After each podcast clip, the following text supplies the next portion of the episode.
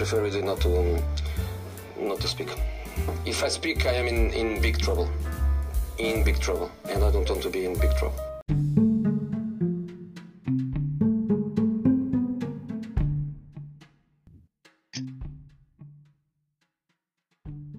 Ora bem, que esta entrada, mano, tens de cortar esta merda.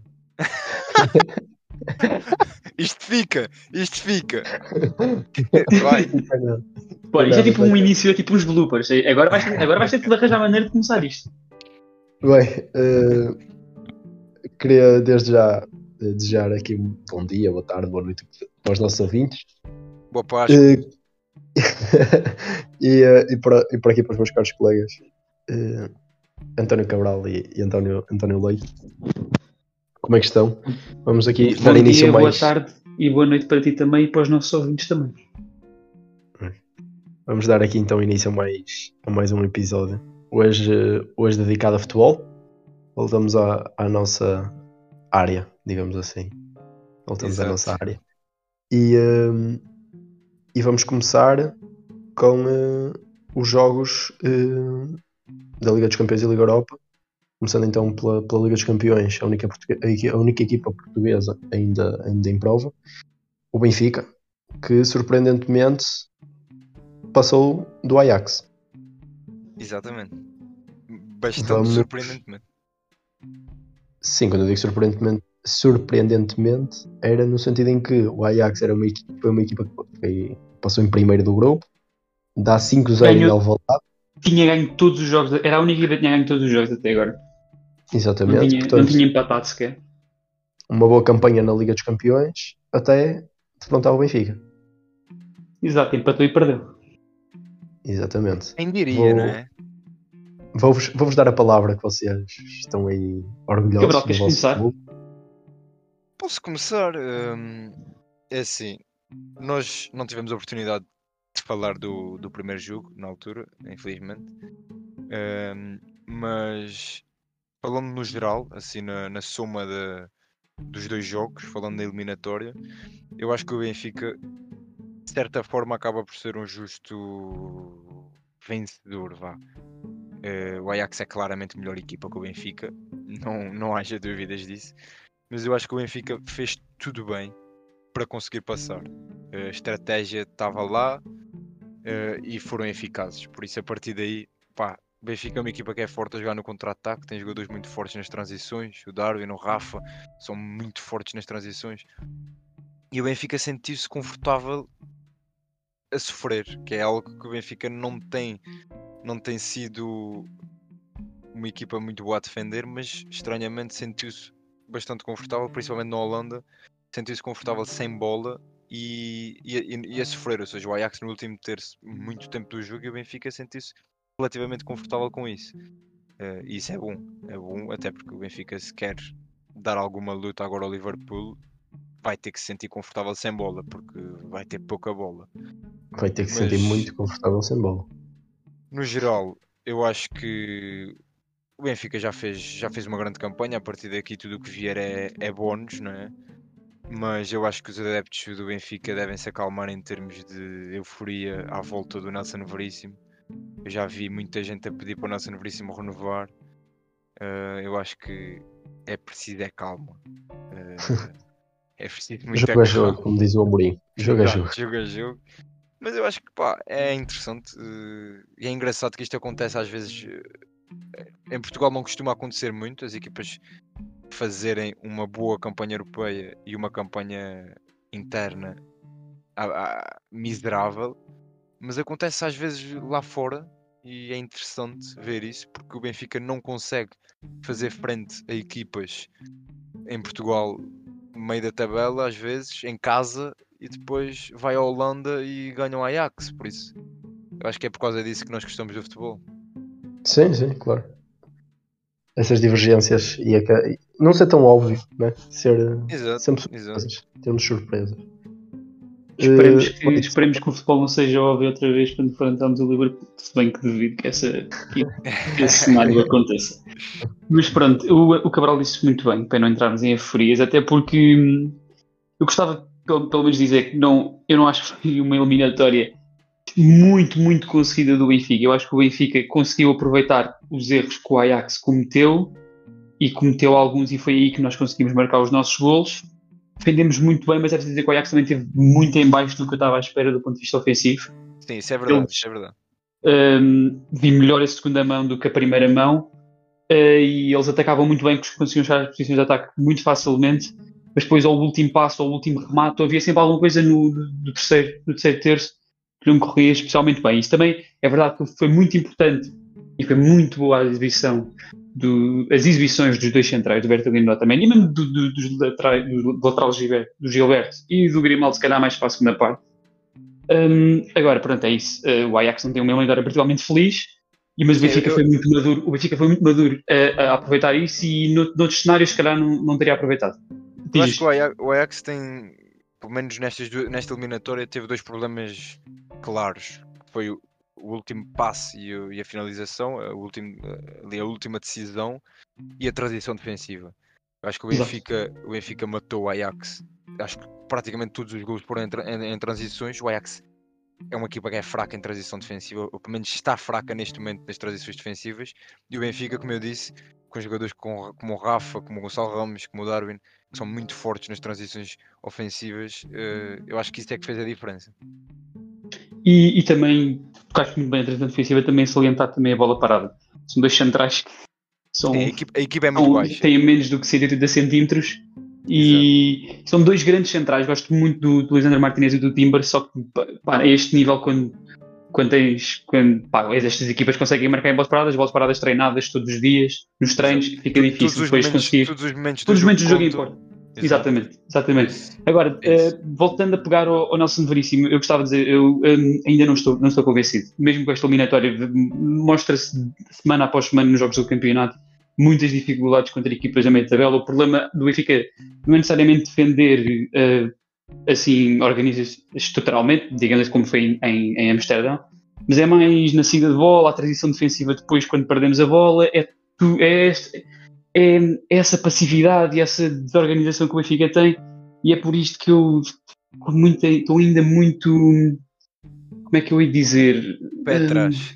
pé atrás. eh, não estou particularmente contente com, com o jogo do Benfica neste momento e isso depois vai para isso.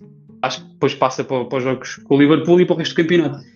Pá, eu, por um lado, quero que o Benfica faça o melhor possível, eh, mas tenho um feeling que depois se fizermos uma, uma grande campanha Liga dos Campeões daqui para a frente e conseguirmos milagrosamente se calhar chegar num segundo lugar, eu acho que o Nelson Veríssimo fica e depois ficamos neste loop em que o treinador consegue fazer o suficiente para ficar e depois se calhar é despedido e depois ficamos neste de despedir treinadores e nunca ganhamos campeonatos e troféus. Vão ser sempre momentos, vão ser sempre momentos. O treinador está bem, ele fica, o treinador perde três jogos e vai embora. Eh, São sempre, é sempre difícil ser treinador. Eh, portanto, aquilo que vocês disseram, gosto de vos ouvir como adeptos a, a falarem de a discutirem as vossas És tão ideias. querido, és tão querido. Portanto, já chega, já chega da Liga dos Campeões, do Benfica. Vamos então passar para, para a Liga Europa, onde temos Porto e Braga. Ou Ou tínhamos. melhor, Não, não, espera aí. Porto e Braga. Exato, Temos só o temos- Braga neste momento. Temos o Braga, exatamente. Vamos começar por, por falar aqui do, do Braga, é a única equipa em prova na, Portuguesa, atenção. E, eh, e a excelente exibição nestes, nestes oitavos de final.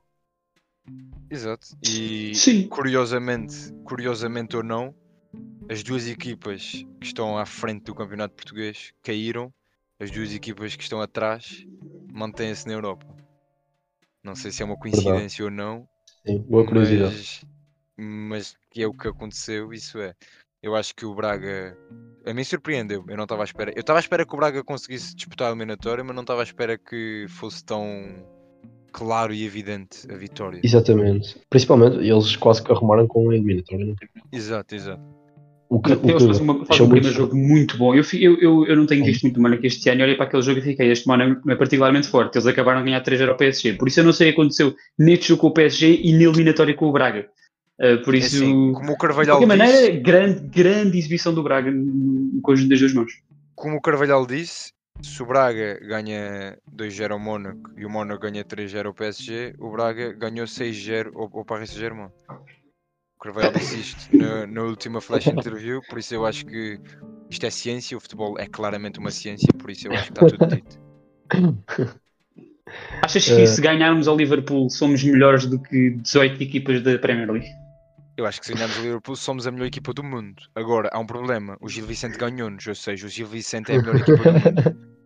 Então e o Gil Vicente foi eliminado por quem da Portugal? Imagina que o Gil Vicente foi eliminado pela Marinha Grande. Depois o Marinha Grande Pois, é sim, tipo... isto agora, isto depois é um círculo, né? Mas vai, vamos passar para o Porto, calhar. O Porto tema de conversa também. Epá, eu acho que o Porto, ninguém melhor do que um adepto frustrado, não é, Bruno? Se ele acima teve um caladinho agora no início, eu acho que é melhor dar-lhe o palco. Eu, eu posso, po- vou só fechar com o Braga e, e salientar que o Braga superou bastante as expectativas, até porque não tem uma equipa experiente. Ou melhor, Exato. quando eu digo experiente, em competições europeias. Sim, sim. Tens muito, para além de ter muitos jogadores jovens, é uma equipa que, se for às competições europeias que tem ido nos últimos anos, eh, algumas vezes, eh, fica por, eh, por playoffs ou pela fase de grupo. Sim, ca- E, cai muito, muito facilmente. Exatamente, e- e este ano, com o Carvalhal, eh, conseguiram, portanto, conseguiram passar, estão na luta, têm a possibilidade de chegar às semifinais, não tenho dúvidas. Exato, e, eu eh, acho que o Braga tem capacidade para, para bater de frente com, o- com o Rangers. Exatamente, já aí vamos chegar também ao, ao sorteio. E, e portanto, é assim, só tenho que dar os parabéns ao Carvalhal, a esta equipa do Braga, e, eh, e agora passando para o Porto, é, é triste. é triste eu como adepto, eu como adepto ter visto um jogo tão mau como foi o da primeira volta. O da segunda até foi melhor. Não concordo com os adeptos do Porto que dizem que, que o Sérgio Conceição teve mal em, em- em mudar a equipa. Houve algumas trocas, mas durante o jogo com quais eu não concordo. Por exemplo, a saída do, a saída do Gruitch e a entrada do Vitinha, não concordo. Acho que o Gruitch estava, estava bem no jogo e, e merecia continuar, até porque nos dava altura e naquele momento, já se sabe, nos últimos 5 minutos é o típico chuveirinho e o Gruitch tem 1,90m. Exato. Portanto, acho que, acho que pode ter mexido mal, mas não desde o início. Tony Martinez é um jogador que já nos deu, já nos deu a passagem numa eliminatória anteriormente. Os outros jogadores estão no Porto é porque merecem e, e estão lá é para, serem, é para contar com eles. Portanto, eu não tenho dúvidas nenhumas que o Sérgio Conceição analisou a equipa do Leão, foi para aquele jogo para ganhar, porque nenhum treinador quer perder, como é óbvio, mas claro que teve que sempre que olhar para as outras, para as outras competições, como é a Liga Portuguesa, que neste momento é mais importante para o Futebol do Porto. Contudo, realçar que a segunda volta até diria que foi melhor que a primeira.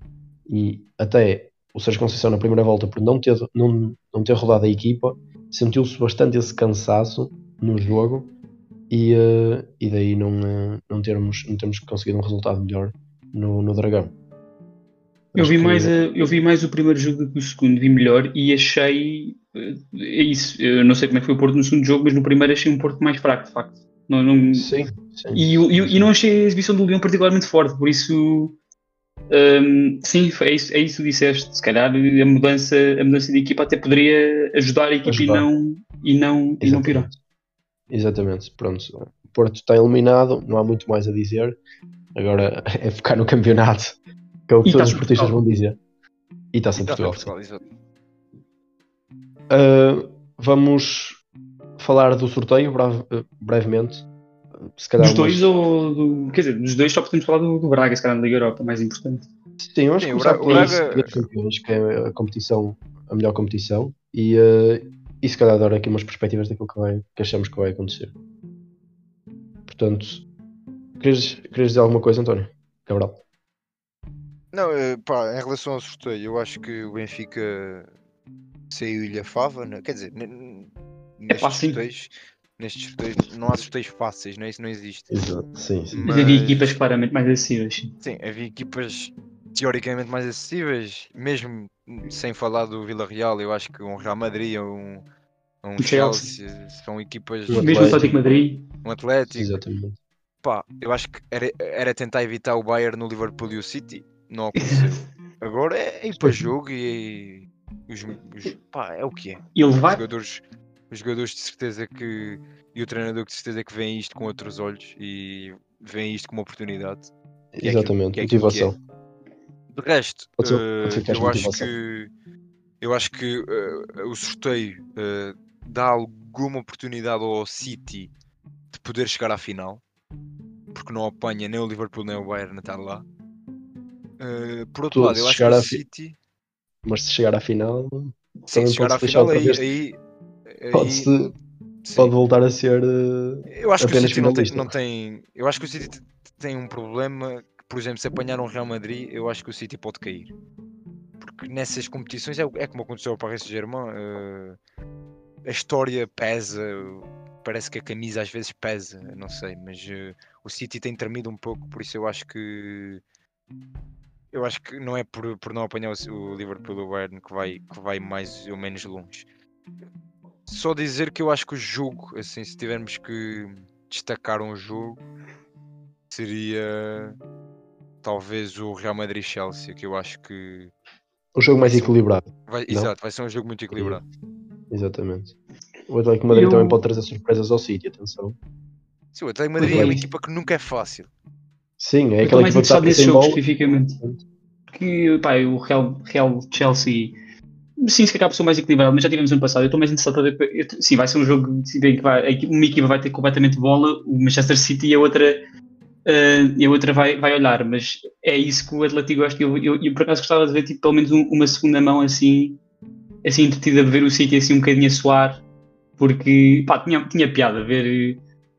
E se calhar o Félix, eu gostava de ver o Félix assim a marcar um golinho, marcar Eu, um eu golinho acho, no eu Etihad. acho é que quem é que está mais confortável? É o City com bola ou é o Atlético sem bola? Pois. Exatamente, aí é que está a questão. É que é que eu acho que são as duas equipas do mundo.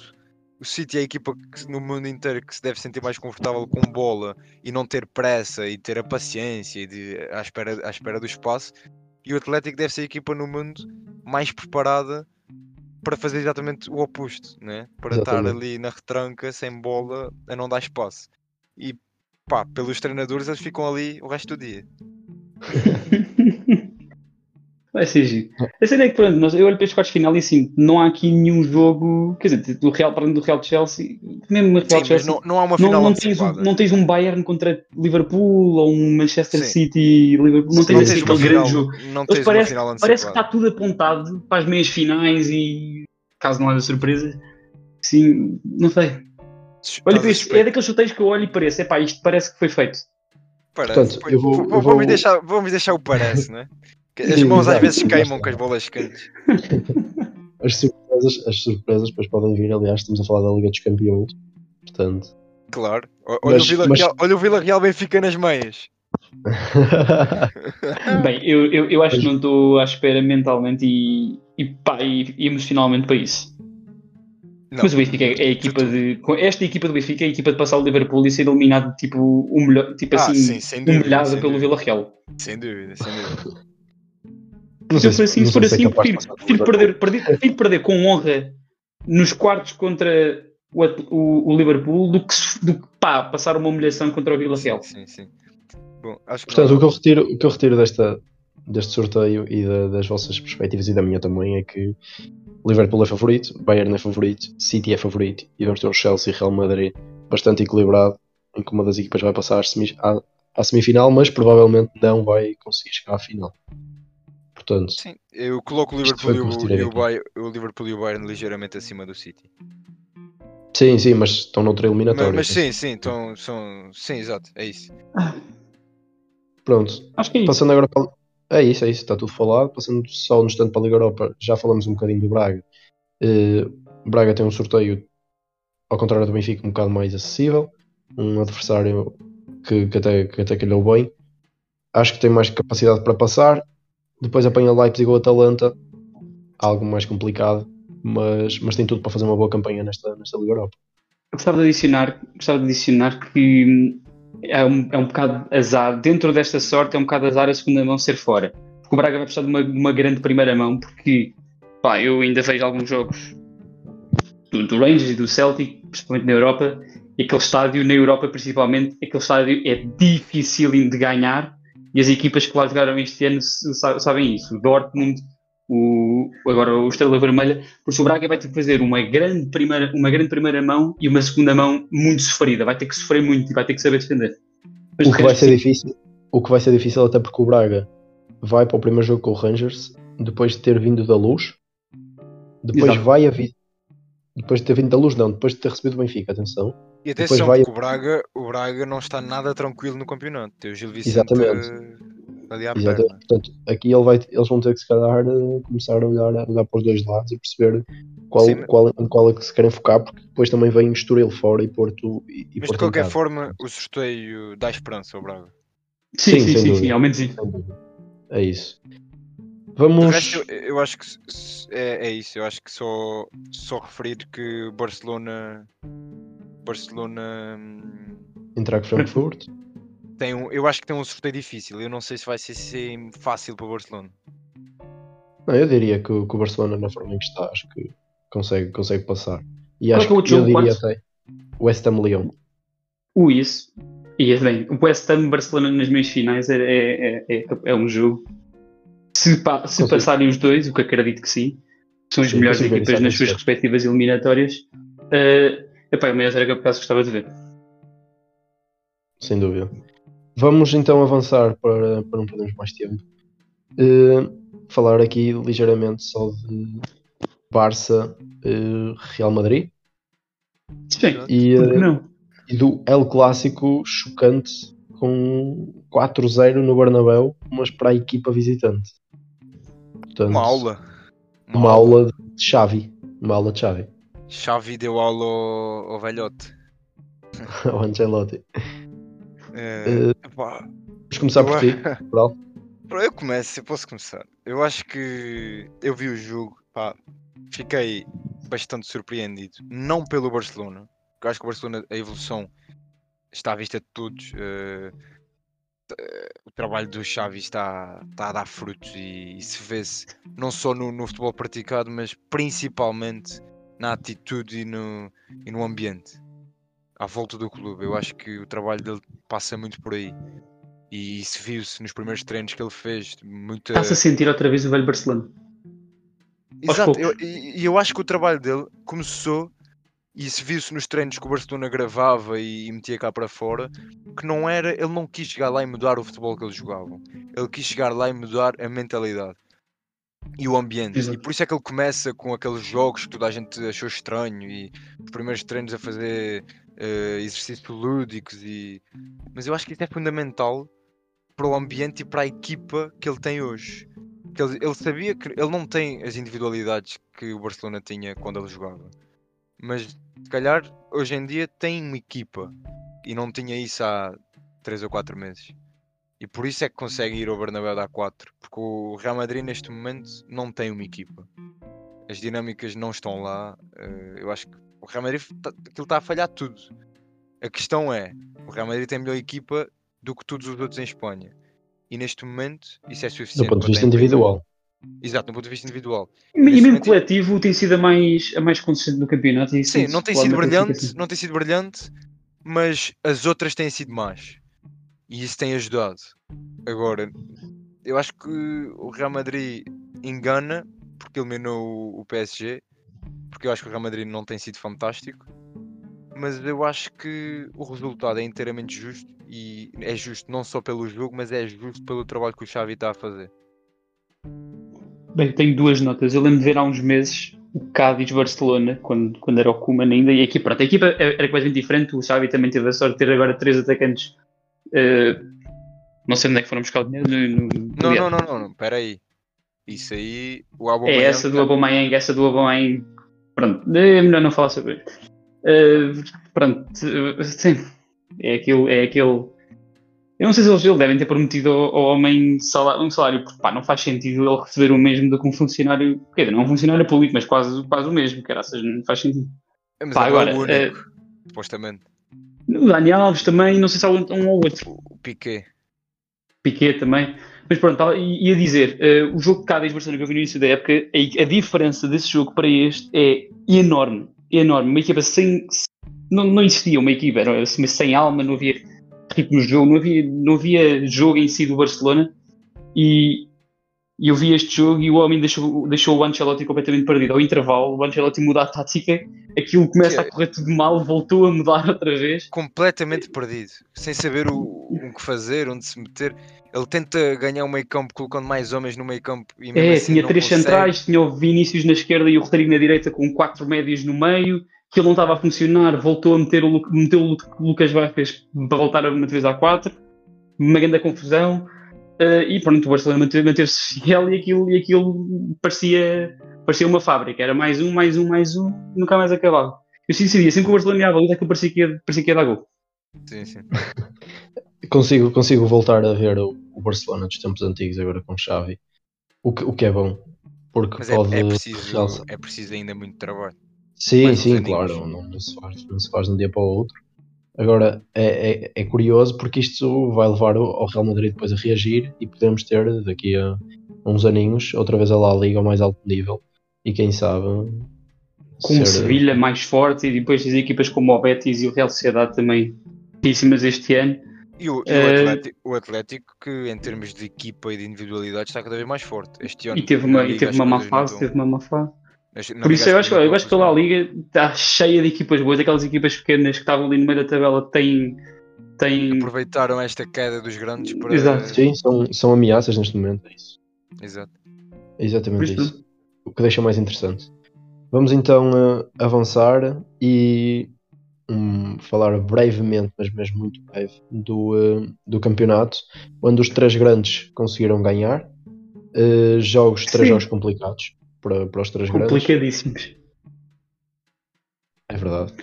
Foi Sporting vence no Dom Afonso Henriques, começa a perder, dá a volta. Porto vence, vence apertado o, o Boa Vista no Bessa e, eh, e o Benfica ganha, ganha em casa ao Estoril por 2-0 também um jogo 2-1. nada 2-1, fácil. 2-1. 2-1, 2-1, peço desculpa. Gol no final do, do Estoril.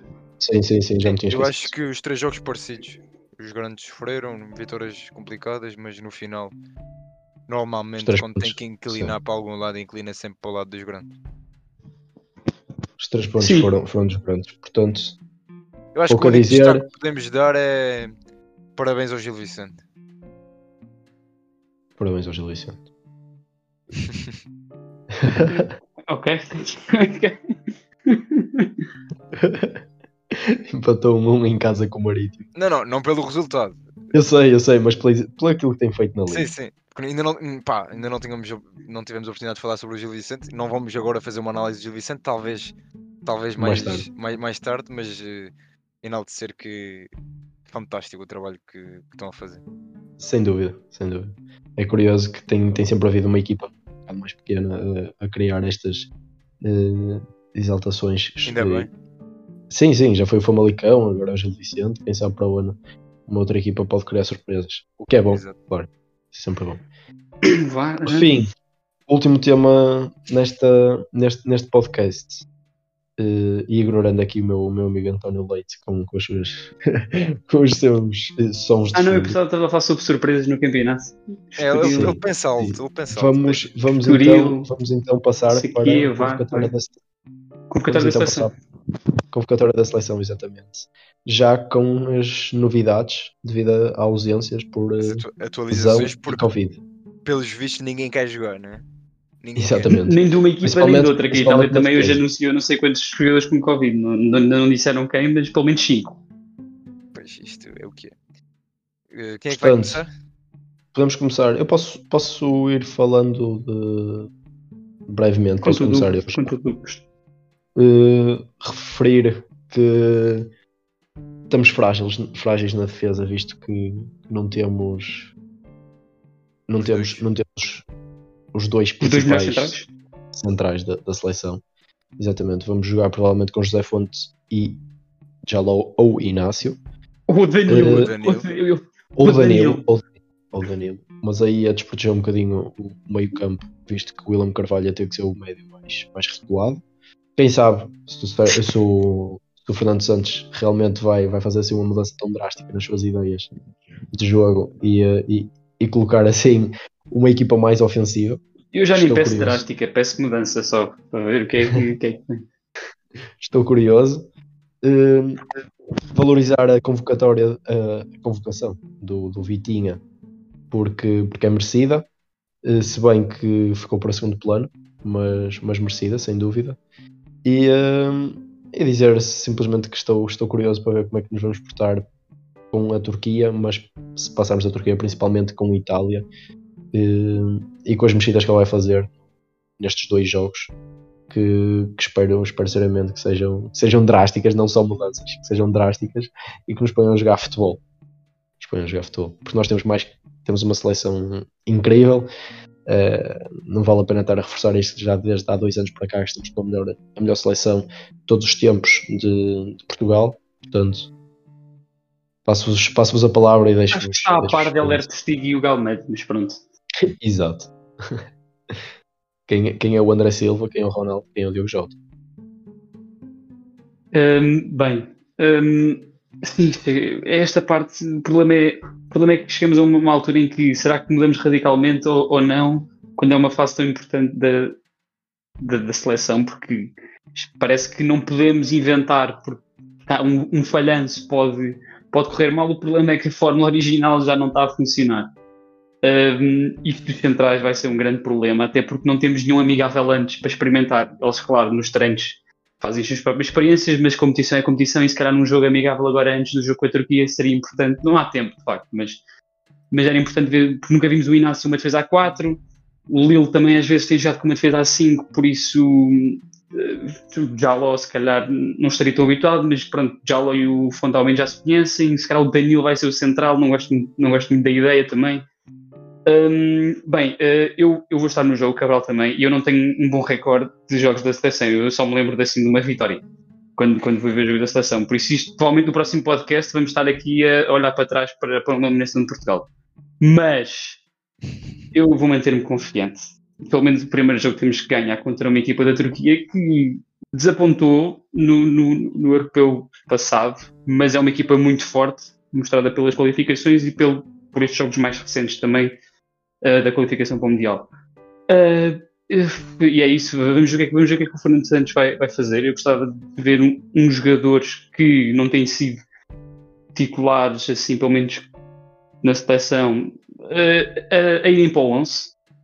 Mas vamos, vamos ter que ver no dia. Vamos ter que ver no dia. Vamos esperar. Cabral. Eu, eu acho vocês estavam aí a pedir por mudanças drásticas eu acho que se as mudanças, se a ideia, se a ideia fosse uh, fazer mudanças drásticas, uh, o treinador, o selecionador já não seria o mesmo. Uh, por isso eu acho que a ideia, pelo menos, não passa por mudanças drásticas. Agora, eu acho que houve uma reação muito boa dos adeptos. Eh, o dragão vai estar cheio. E agora falta a reação muito boa da equipa. Que é obrigatória, não é? Uh, em relação à convocatória, eu gostei da convocatória. Eu acho que muita gente criticou, mas isso também já se sabe. Uh, eu, eu, se pudesse apostar dinheiro, que o pessoal ia chorar pelo Palhinha, pelo Vitinha e que ia chorar que o Cédric foi para o Twitter, estávamos todos ricos. Uh, eu acho que a convocatória faz sentido. Uh, pá, um outro ponto que é discutível, como é óbvio, uh, mas eu acho que o Fernando Santos, eu acho que a convocatória, pá, estão lá quem deve estar. Se calhar há um ou outro que podia estar, mas depois é aquela velha história: quem é que se tira, quem é que se mete, quem é que. É complicado. Uh, eu acho que vamos ter um problema nos centrais. Eu, no meu caso, confio a 100% no José Fonte. Acho que o problema não é ele, é quem vai jogar ao lado dele. Não tenho. Pá, não consigo confiar no Inácio nem no Jaló para jogar na seleção num jogo a eliminar tão importante mas também não gosto da ideia do Danilo. Por isso não há, não há, não há grandes Não há bom aqui.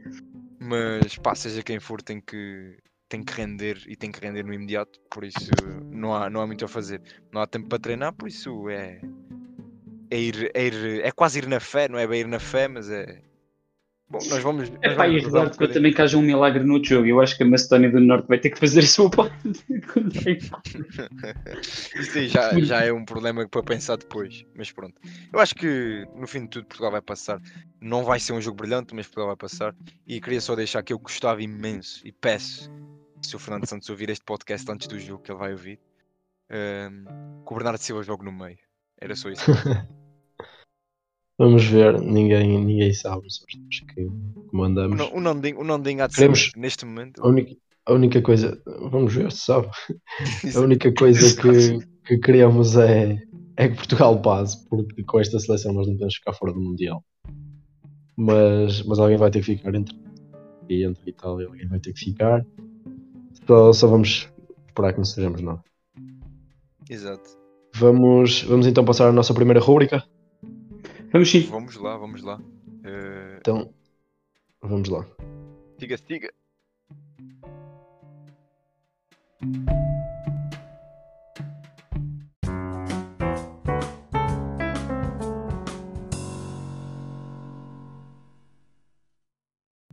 Vamos então começar agora eh, a, nossa, a nossa segunda rúbrica.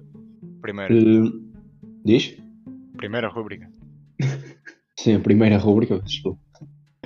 Eh, vamos então ver qual é os jogadores que vocês trouxeram, eh, discutir um bocadinho, perceber qual é o mais importante para a equipa, chegar a um consenso e sair daqui um, um vitorioso. Vamos começar então pelo, pelo António Cabral. Posso começar por ti? Ou queres sim. passar a palavra já ao António Leite? Posso, posso começar? Podes começar. Então, qual foi o jogador que trouxeste? Bom, eu trouxe um jogador que é muito importante para a sua equipa e nós já falamos aqui um pouco sobre, sobre o impacto que ele tem na, na sua equipa e que pode ter. Portanto, o jogador que eu trouxe é o Benzema. Ok. Portanto, Benzema do Real Madrid, António Leite, jogador que trouxeste. Eu trouxe James Ward-Prowse do Southampton. Ok, a estrela, Completamente diferente. estrela do Southampton, ok. Eu trouxe Tiago Silva do Chelsea. Devias ter sido o Tiago Silva do Vitória. Fiquei tão à toa. ah, não, não, não. Tiago Silva do Chelsea, não, Tiago Silva do Vitória, calma. Hum, vamos começar por esta ordem. Uh, vamos já, António Cabral, aos teus argumentos, perceber, temos aqui três jogadores um bocado, um bocado diferentes, Tiago Silva e Benzema num, num nível bastante superior ao, ao do Ward Prowse. Hum, vamos, vamos então começar por ti e perceber o porquê de Karim Benzema. Hum, eu escolhi o Benzema porque eu acho que ele é uma peça fundamental numa das melhores equipas do mundo. Uh, e eu acho que o Real Madrid está a entrar numa dependência do Benzema. Eu acho que uma equipa como o Real Madrid entrar em dependência por qualquer jogador é, é mau para a equipa, mas é um grande elogio para qualquer que seja o jogador. Uh, eu acho que o Benzema e acho que isto, isto viu-se, como nós já falamos do jogo, do, neste jogo do Real Madrid-Barcelona, eh, onde o Benzema não teve presente e sentiu-se muito. Eh, o Real Madrid não tem sido uma equipa fantástica, apesar de estar a fazer uma época em termos de objetivos boa. Eh, eu acho que isso deve-se muito ao Benzema. Eu acho que eles eliminam o Paris Saint-Germain num jogo pobre, mas onde o Benzema pega na equipa e leva a equipa atrás dele eh, para, para ganhar o jogo. Ahm, portanto, epá, o Benzema este ano, não só para aquilo que dá à equipa, ele tem números completamente absurdos. Eh, ele tem 25 jogos, 22 golos e 11 assistências. Eh, eu acho que isto não é falado eh, vezes suficiente, porque efetivamente a época que o Benzema está a fazer é, é do outro mundo, é, é top, top, top mundial. Uh, por isso, eu acho que ele é de longe o jogador mais importante do, do Real Madrid. Não só mais importante, mas acho que ele é completamente fundamental para o sucesso do, do Real Madrid. Sim, é o melhor marcador. É, um- é- é provavelmente o jogador que está com, com mais golos e assistências por jogo na, na La Liga. Eh, Viu-se sim, como tu disseste no jogo do Barça, que, que faltou ali alguém e esse alguém foi, foi o Karim Benzema. Portanto, se eu essa escolha, acho que há muitas estrelas no Real Madrid, mas neste momento o Benzema é quem está melhor. Eh, vamos ver agora as Tu, opiniões só, tu dizes que ele é o jogador da, de- de- do Real Madrid com mais gols e assistências. Eu, eu não tenho a Da certeza, La Liga, eu da La Liga. da La Liga, eu acho que ele é o segundo jogador a nível mundial com mais gols e assistências, só atrás do Salah. Ok. Acredito, acredito, sim. Ele está ele tá com, com números incríveis. Pronto. Passando, passando então agora ao, eh, ao António Leite, o porquê de James Ward-Prowse. Como vocês sabem, eu sou um homem que gosta, não ir ao óbvio, gosto de dar o protagonismo às equipas que não têm normalmente. E o Southampton é uma equipa que tem passado muito eh, por baixo do radar, porque eu e muita gente punha como candidato à descida depois de muitas saídas titulares. Falamos de Bertrand, falamos de Yannick Vestergaard e falamos especialmente do, do goleador Danny Ings. Mas tem havido um, um jogador que tem conseguido carregar a equipa não só eh, ofensivamente, mas também defensivamente, para meter a equipa confortavelmente não só em uma tabela, mas também, até há pouco tempo, estava na primeira metade da tabela, eh, não digo lutar por competições europeias, mas perto disso. Um, o Jindal Price começou com médio ofensivo e jogava também a extremo, e, com, e neste 4-4-2 ou 4-2-2-2 do, do Ralph Hasenhuttl passou a jogar como um dos interiores, o que tem, tem eh, estimulado que ele, com que ele corra muito mais tenha, e tenha mais tarefas defensivas. E como é conhecido em equipas do Rafa Hasenhuttl, é preciso uma grande capacidade de pressão e ele ganhou muito isso. Ou seja, ele, neste momento é um jogador multidimensional, faz tudo dentro de campo. Um, e depois, como falei, com a, com a saída do Danny Ings, a equipa precisou também de grande ajuda uh, ofensiva e ele está a caminho de, ser, de ter a, a, a, melhor época da sua carreira em, em números. Uh, vai com 7 assistências, tem 7 golos. Uma das, uma das coisas que tem o Southampton é a sua capacidade de bolas paradas. Ele, ele bate livres e, e canos como, pá, eu diria, para mim, mais ninguém. Tipo, taca a taca com o Alexander Arnold, na minha opinião. Um, pronto, e, e, é isso. Ele consegue passar a bola para qualquer, qualquer pessoa dentro de campo.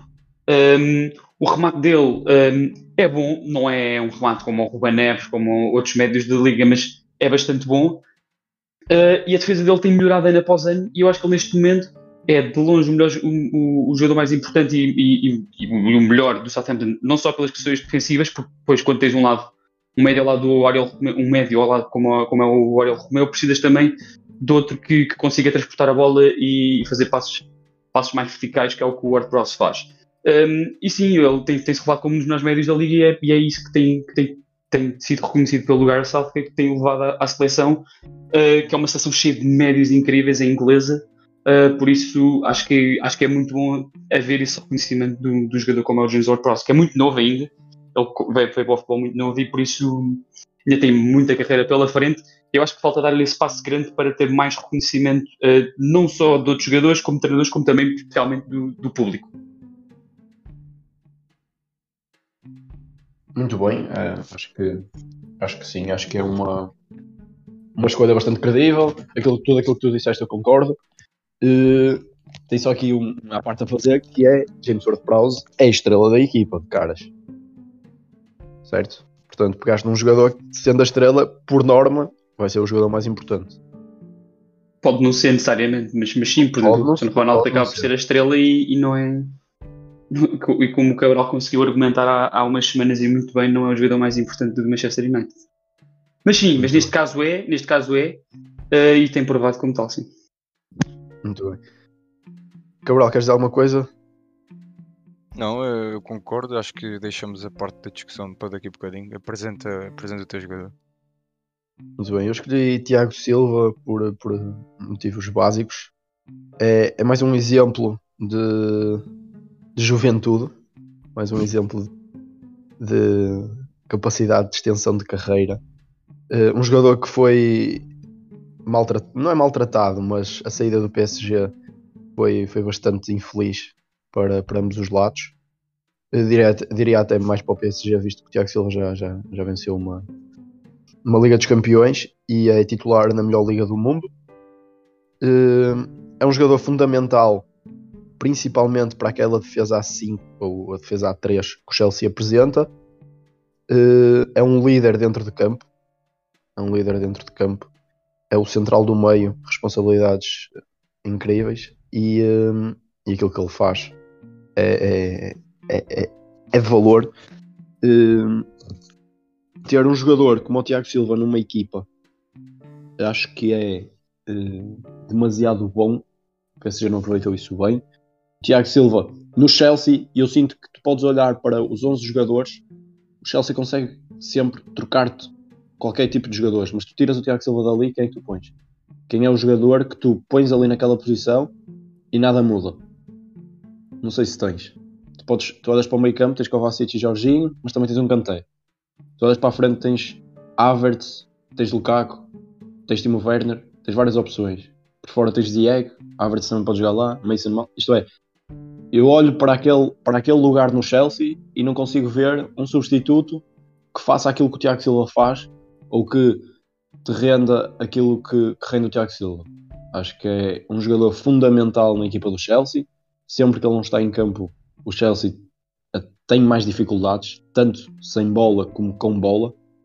É, é, acho que é, é, um jogador mesmo muito, muito importante nesta, nesta equipa do Chelsea e, uh, e vejo como, como o mais importante. Não vou estar aqui também a alongar muito a minha conversa, curto e grosso. Diz? Não, eu, eu concordo com o que tu dizes, que o Tiago Silva é um jogador fantástico, é um exemplo de longevidade. Uh, como há vários exemplos, mas ele é um dos. É um exemplo de superação também, como tu dizes, ele foi um pouco uhum. rejeitado. Uhum. Uh, foi um pouco rejeitado no, no PSG. E no não Porto? Foi... No... Desculpa?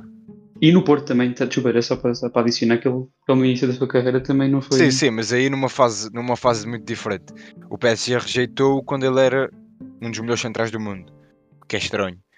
Um, e o Chelsea pá, é, uma, é uma grande aposta do Chelsea. Agora, se é o jogador mais importante do Chelsea, eu não acho. Eu não acho. Uh, acho que é um jogador super importante. É, é um dos melhores centrais do mundo. E é um dos jogadores tal como o Benzema, que eu acho que não tem o, o valor que merece na, uhum. na opinião pública. Uh, não se fala muito do Tiago Silva. Se calhar, se tu perguntares ao adepto comum uh, quem são, sei lá, assim, os melhores centrais do mundo, ele muito dificilmente se vai lembrar do Tiago Silva. Uh, isso é, acho que é injusto. Uh, agora, isso de não haver um substituto que ao nível do Tiago Silva para o centro da defesa do Chelsea é capaz de ser verdade, mas também é verdade que noutras posições eles não têm substitutos ao nível daquilo que é o titular. Uh, falaste do meio campo, eles não têm nenhum jogador que faça o que o Kanté faz. Falaste do ataque, tem o Lukaku, Timo Werner, por exemplo. Não, não, claro que são jogadores diferentes, claro que são não jogadores diferentes, nada...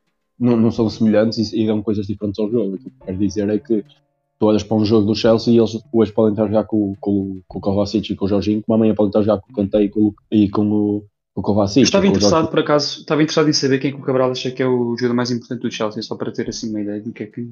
Sim, sim, também gostava. Epá, sinceramente, uh, não é algo que eu tivesse pensado. Agora, sim, uh, à primeira vista, não sei. Uh, eu acho que o Chelsea de hoje não é o mesmo Chelsea que ganhou a Champions, não é? Há muitos jogadores que se tornaram muito importantes naquela equipa. Um, Epá, eu acho que há muitos jogadores importantes, ou seja, eu acho que o Chelsea ganha mais pela, pela equipa. Epá, se eu tivesse que, que, falar assim em nomes, talvez falasse no guarda-redes. Eu acho que o Mandi é fundamental na, na, equipa do Chelsea. E depois talvez falasse no próprio Mason Mount. Uh, mas não sei o que é que tu achas, Leite. Quem é que tu consideras o jogador mais. Mount, só queria dizer que o Mason Mount, esta época, tem perdido um bocadinho de protagonismo em relação ao que era a época passada. Sim, mas ele, quando, ele agora, é um... quando, quando o Lukaku começou hum, a não jogar, ele começou, começou a jogar com o Havertz na frente, mas o Mount tem voltado a ganhar, a ganhar protagonismo. A minha, o meu problema com, com o argumento do insubstituível é que olhamos para o Chelsea e, claro, eh, nenhum tem a experiência com, pelo menos centrais, podemos falar das Liga, mas nenhum tem a, experiência a central mesmo, de raiz, uh, que o Tiago Silva tem. Isso, é, isso não, não, se pode negar. Eu acho que tens vários, vários centrais que podem servir como opção. Já no regime do António Conte, o Christensen fez excelentemente a posição de defesa central do meio. Uh, e tens vários centrais que podes mexer com eles e, e fazer uma defesa a três perfeitamente razoável para este final de época que o Chelsea vai ter para, para o próximo ano. Eu diria que o Chelsea será mais importante no próximo ano, visto que é dos poucos centrais que, está, uh, que tem contrato uh, para a próxima época. O Christensen sai, o Aspilicueta sai, o Rudiger sai. Uh, em princípio, claro.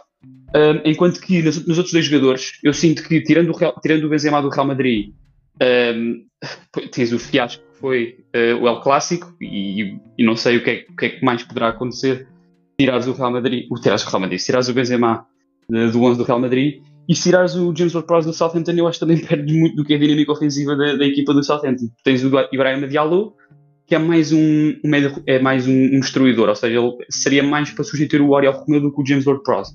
Por isso eu acho que, tirando os três da equipa, a equipa que menos sentiria falta, e, e esta palavra é muito importante, menos, porque todas as equipas sentiriam falta dos três jogadores, eu acho que seria o Chelsea, se calhar. Bem, uh, eu acho que neste caso, das três equipas, a que tem um coletivo. Uh, ou seja, eu acho que o Real Madrid, neste momento, das três, é quem tem o coletivo mais fraco. Quando eu digo coletivo, é o jogo de equipa, uh, as dinâmicas e tudo isso. Eu, o Benzema é uma grande cola. Já foi no tempo do Ronaldo e do Bale, que era fundamental para os dois, para os dois brilharem. Não, sim, eu acho que o Benzema é, é o grande fator do sucesso que o, que o Ronaldo teve no Real Madrid. Exatamente. E eu acho incrível a forma como ele se adapta às circunstâncias. Ele, ele, já jogou com a melhor equipa, talvez todos os tempos, e era um jogador fundamental na equipa, apesar de não fazer muitos gols. Neste momento é um jogador fundamental pelos gols que marca, pelas assistências que dá, por tudo. Ou seja, ele neste momento ele é a cara do Real Madrid. Ele está a fazer uma, a melhor época da carreira, possivelmente em termos de números. E, é, e tá, na minha opinião, está a fazer uma época top mundial. Uh, e eu acho que destes três é o mais, nem digo importante, eu acho que ele é mesmo fundamental no, no Real Madrid de hoje. Eu vou, vou já tirar aqui, tirar aqui as temas. Ou, peraí, eu vou dar a primeira palavra ao, ao Leite. Ah, calma aqui. Dar a palavra. Sim, sim, Queres que vais eu... continuar. O, já percebi não, não, não, eu já tinha acabado, já tinha acabado, já tinha acabado. O Cabral vai continuar com, com a Karim ah, Benzema. Uh, eu. Espera, mas é preciso ver a ordem. Ele, ele, ele, qual é, que é a ordem que ele meteu? Portanto, uh, eu, colocaria, eu colocaria o Benzema como o jogador mais importante, seguida o Word Pros e depois o Tiago Silva. E também pois, referir um... que eu acho que, uh, e era isso que eu estava a dizer por causa do coletivo, eu acho que tanto o Southampton como o Chelsea têm um coletivo mais, mais forte em termos de equipa e de, e de, e de jogo de equipa do que o Real Madrid, e eu acho que isso beneficia Uh, o, jogador, o jogador estrela, o jogador mais, mais importante, acaba por ser ainda mais importante quando o coletivo não funciona como é suposto. Pois, eu sim, eu ia meter o Tiago Silva em terceiro e estava agora a pensar sobre, sobre isto do sobre quem meter em primeiro se Benzema ou Ward Prowse. Um, pois, eh, eu olho para a equipa do Southampton e acho uma equipa fraquíssima do ponto de vista individual, de facto. Uh, do ponto de vista coletivo, sem Ward Prowse, eu, eu não, sinceramente não consigo dizer, porque eu não sei não conheço o Southampton, sei o World próximo dos jogos que eu tenho visto. Tenho sempre o médio inglês. Um, pois eu tenho muito medo do que seria o Southampton sem o World Prowse do ponto de vista para, o resto da época. Para o resto da época, porque uh, pá, consigo ver o Southampton a perder muito mais jogos sem o World Prowse do que o Real Madrid com, sem o Benzema, mas também o Real Madrid acaba por ter melhores jogadores do que o Southampton e se calhar perderia mais do, do, no quanto aos objetivos. Não se, se calhar ganharia a Liga, mas não ganharia de certeza a Champions League, nem estaria perto disso. Um, epá, uh, eu se calhar poria WordPress, mas pá, uh, se tivesse entre os dois, eu sei que Benzema como, como vitória, por isso se calhar meto os dois em primeiro e neste caso o desempate para o Benzema. Portanto, eu vou, vou, já também tirar as, as temas todas, as dúvidas todas. Queria só deixar aqui que aquilo que estão a dizer eu concordo completamente, mas eh, quanto ao Tiago Silva, e atenção que eu eu também não vou pôr o Tiago Silva em primeiro. Uh, queria só que vocês percebessem e dar a perceber também aos ouvintes que ele, o trabalho que ele tem, não só dentro de campo, mas de balneário, o nível de experiência que, o nível de experiência que ele passa para os outros jogadores, é quase aquela de conversa que nós estávamos a ter no outro dia do José Fonte, e para pôr agora para uh, quem nos está a ouvir, uh, de que o José Fonte é um líder, é um jogador que também forma centrais. Portanto, o Jalou foi agora convocado à seleção Uh, não é por acaso. Não é por acaso. Joga com o é, José Flores. Aliás, aliás, foi contratado para o Lille com essa função. Com a função de, de, formar os centrais que lá estavam, de ser o tutor. E, Exatamente. E, mas atenção, uh, eu, acho que, eu acho que ambos os nossos três jogadores são os três jogadores, podem ser considerados os três jogadores mais importantes das suas equipas. Tu perguntaste-me quem era o jogador mais importante do Chelsea, eu falei no Mason Mount, mas eu acho que o Tiago Silva é um dos nomes eh, que pode estar, ou seja, para o jogador mais importante.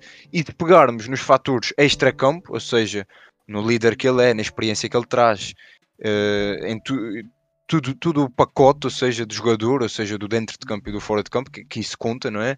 Aí sim, eu acho que o Tiago Silva, no total, acaba por dar muito mais do que, por exemplo, o Mason Mount, que fora de campo não é tão, tão relevante, ou à primeira vista não é tão importante. Por isso, eu acho que aqui os três jogadores são os jogadores mais importantes das suas equipas. Só, só considero que o Benzema neste momento é mais fundamental para o Real Madrid.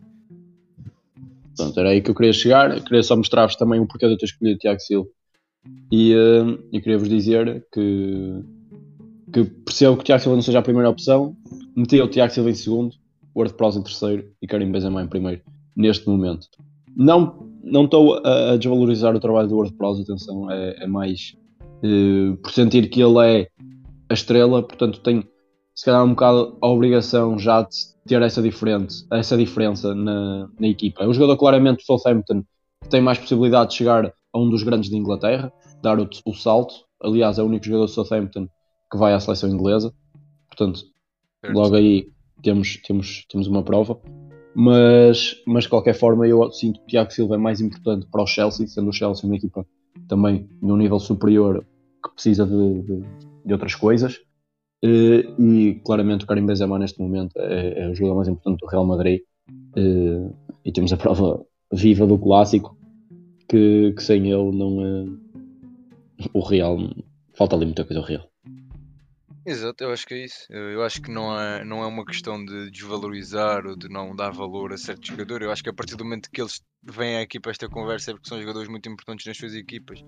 Por isso isto é escolher o mais importante dentro dos mais importantes. Por isso Exatamente. É, é um pouco relativo. É glorificação e não o contrário. Exato. É isso. Ficamos então, então por aqui. Foi, foi, Vamos avançar para a próxima, para a próxima rubrica, não é? Vamos lá. Vamos avançar, vamos avançar para, para a próxima rubrica. Exatamente.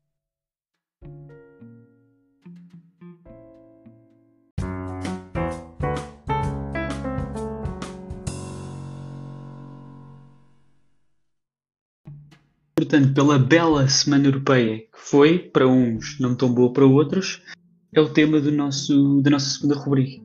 Portanto, já, já sabem como é que isto funciona, vou, vou, direto, vou direto ao assunto. Um, afirmação A. Última vez que o Benfica defrontou o Liverpool em competições europeias foi em 2006, nesta etapa da competição, quando o Benfica depois acabaria por eliminar o, o Liverpool. Uh, última a B agora. A última vez que o Braga chegou tão longe nesta competição foi quando chegou à final em 2011. Depois foi perder com o Porto, naquele gol do Falcao em Dublin. E a C é a última vez que o Porto e o Lyon se tinham defrontado tinha sido em 2004 na Liga dos Campeões, campanha em que o Porto depois viria a ganhar sobre o José Mourinho. Repete, repete a última, desculpa. A última que o Porto e o Lyon foi a última vez que o Porto e o Lyon se tinham defrontado assim em competições oficiais. Okay. Foi em 2004 na Liga dos Campeões. Ok. Uh, é sim. Cabral, Cabral, eu acho que a última é, é mentira. Eu acho que o Porto já apanhou o Lyon, entretanto, para a Liga dos Campeões. Uh, eu posso. Eu estou mais, posso... mais inclinado para a segunda, digo-te já, mas diz-me aí o que é que achas. Eu posso te dizer que, pelo que eu percebi, ele diz que o Benfica, a última vez que apanhou o Liverpool foi em 2006, quando, eliminou o Benfica, quando, eliminou, quando o Benfica ganhou. O Benfica eliminou o Liverpool. Exatamente. E ele diz que foi na mesma fase, né? Não, não, não, eu esquece essa parte, essa parte foi erro Ah, pois, é porque eu ia por aí, porque o Benfica apanhou. Foi nos oitavos de final. Foi nos oitavos de final. Nos oitavos de final. E depois, depois foi eliminado nos quartos de final pelo Barcelona. Ou seja, ou seja, a frase é só: a última vez que o Benfica apanhou o Liverpool foi em 2006 e o Benfica Em competições europeias foi em 2006, uh, na Liga dos Campeões também. Mas, e eu posso, que é básico. Eu posso enganar, mas o, o Benfica já não apanhou o Liverpool na Liga Europa depois, entretanto. Eu sinceramente não me lembro do Benfica jogar com o Liverpool assim recentemente. Quando eu digo recente, não é recentemente, atenção, é naquela fase em que o Liverpool não era uma equipa de Liga Europa. Portanto, era, sei lá, 2000. Sim, sim, quando o Benfica teve mal, quando o Liverpool teve mal. Sim, sim, era naquela fase mais antiga, tipo antes de 2014. Antes. Pois pá, é possível. Eu não me lembro. É possível. A questão do Porto diz que é falso, não é? Eu também Eu acho, acho- que o Porto acho- já apanhou o Leão. Eh, Eu acho que o Porto já apanhou o Leão na, na Champions, entretanto. Leão, Rafael Leão. Não, o Leão. E o B, e o Braga. O que é vocês acham do Braga? Eu acho que o Braga. eh, Está aqui a dizer que o Braga, a última vez que foi que esteve tão longe na Liga eu Europa, acho- foi quando foi à é- final. Acho que é a verdadeira essa, porque eu não me lembro do Braga, entretanto, ter chegado tão longe. Eu também. A última vez que me lembro do Braga fazer uma boa campanha europeia foi a final. Espera aí, agora, quando, quando dizes que, que eles já não chegavam tão longe, isto é, eles podem ter ido a outros quartos de final, certo? Entretanto, leite. Sim, ou meios finais, ou o que for. Pois, agora, meias finais e finais acho que nunca, entretanto, não foram mais. Agora, se quartos de final, hum, eu acho que não também, mas. Pá, Cabral, Eu iria para a segunda. Eu também. Eu acho que é isso que tu dizes. Eu acho muito provável o Benfica ter apanhado o Liverpool eventualmente pá, em- pá, no tempo do Jorge Jesus na Liga Europa. Eu não me lembro, mas acho que é possível. Por isso, eu acho que vamos para o Braga. Vamos dizer que a segunda é verdade. É, eu também vou, vou contigo, é isso. Vamos lá. Portanto, vo- vocês julgam que o Braga, a última vez que chegou pelo menos aos quartos de final da Liga Europa foi em 2011. Exatamente. Vamos desconstruir as outras. O Bruno. Aliás, o Bruno teve muito bem quando recomendou ao Cabral que o Benfica, entretanto, defrontou o Liverpool, defrontou assim senhor em 2010. Ganhou 2-1 no Estádio da Luz nos quartos de final da Liga Europa. Ganhou 2-1 em casa, depois perdeu 4-1 em Anfield. Uh, mas o Braga já foi aos quartos de final, entretanto. Foi em 2016 com o Paulo Fonseca, perdeu com o Shakhtar. E de facto, a última vez que o Porto e o, e o, Lyon se defrontaram foi em 2004 na Liga dos Campeões, em jogos oficiais, antes desta eliminação do Porto na semana passada. Pá, é assim. O Braga, pois eu não me lembro, mas isso foi quando? Em Então- 2000? e- Foi em 2016, foi com o Paulo Fonseca. Pá, foi bom, não é? Muito bom. Uhum. Não me lembrava. O Porto, eu fui um bocado às escuras. Pá, e o Sim, Porto, é eu do- tinha ideia que o Porto já tinha apanhado o Leão, entretanto, na Liga dos Campeões. Eu fiquei surpreendido de facto não, não ter defrontado. Pode, pode ser. Opá, Mas eu- a, a do Braga também passou assim despercebida, que eu também não lembrava assim particularmente do Braga chegar aos quartos de final. Mas acho que também, não, não tenho certeza, não sei se não sei se foi violado pelo Shakhtar nessa eliminatória, mas... É possível, é possível. mas Epá, vamos, vamos ver se tem mais sorte desta vez e passa às meias. É, que- calhou a melhor equipa, como já dissemos, por isso esperemos que sim, esperemos que sim, tem, tem tudo para, para chegar longe. Portanto, a nossa, a nossa série de, de vitórias acabou, não é, Bruno? Epá, Estava convicto de que, de que tinha sido o Braga. Era do Braga, mas pronto. pronto, te- temos que estudar mais. É, isso, é isso. Eh, acho que é isso, né? Está tudo dito. Acho que sim, está tudo, tudo dito. Vamos, vamos encerrar o episódio por hoje. Exatamente. Mandar, mandar um forte abraço para os nossos, para os nossos ouvintes. E- Não parecemos muito vivos, mas, mas foi um episódio longo, por isso é que estamos. Exato. Vá, até à próxima e portem-se bem. Até à próxima. Até a próxima.